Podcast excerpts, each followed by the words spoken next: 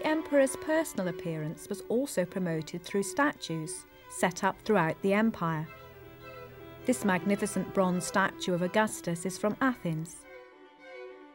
We may question how closely this image resembled the true appearance of the emperor, but such statues created a sense of dignity which could be admired and respected by onlookers.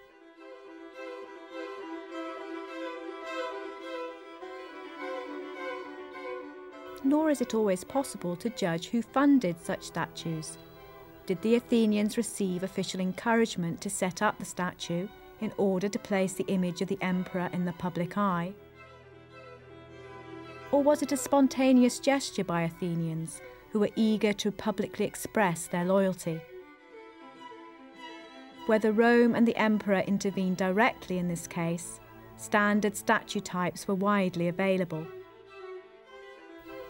This meant that even those who'd never seen the emperor could still reproduce his likeness.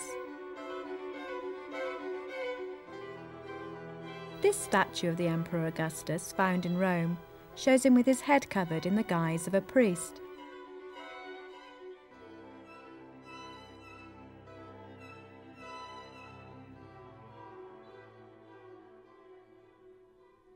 This second statue is from Corinth. There are differences the angle of the face, the quality of execution, and in the details of the drapery.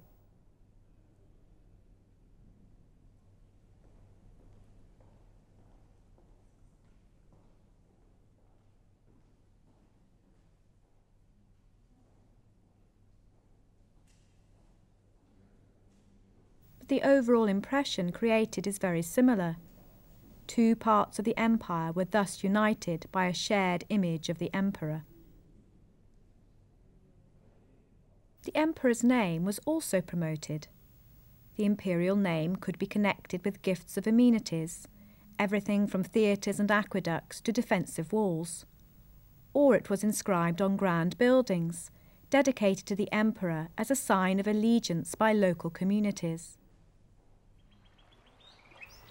Here at Chemtou in Tunisia are the remains of a bridge, which was dedicated to the Emperor Trajan.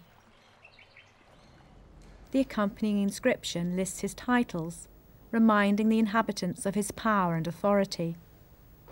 It also highlights the relationship between the emperor on the one hand and the province on the other. Trajan might be in Rome, but his presence was felt in Tunisia. In Athens, the Emperor Hadrian funded several structures, including the new library complex. At the same time, Athenians were honouring the emperor in dedications on buildings like this monumental gateway. This recalls the triumphal arches found in Rome, and the construction of gateways in provincial towns was often associated with members of the imperial family.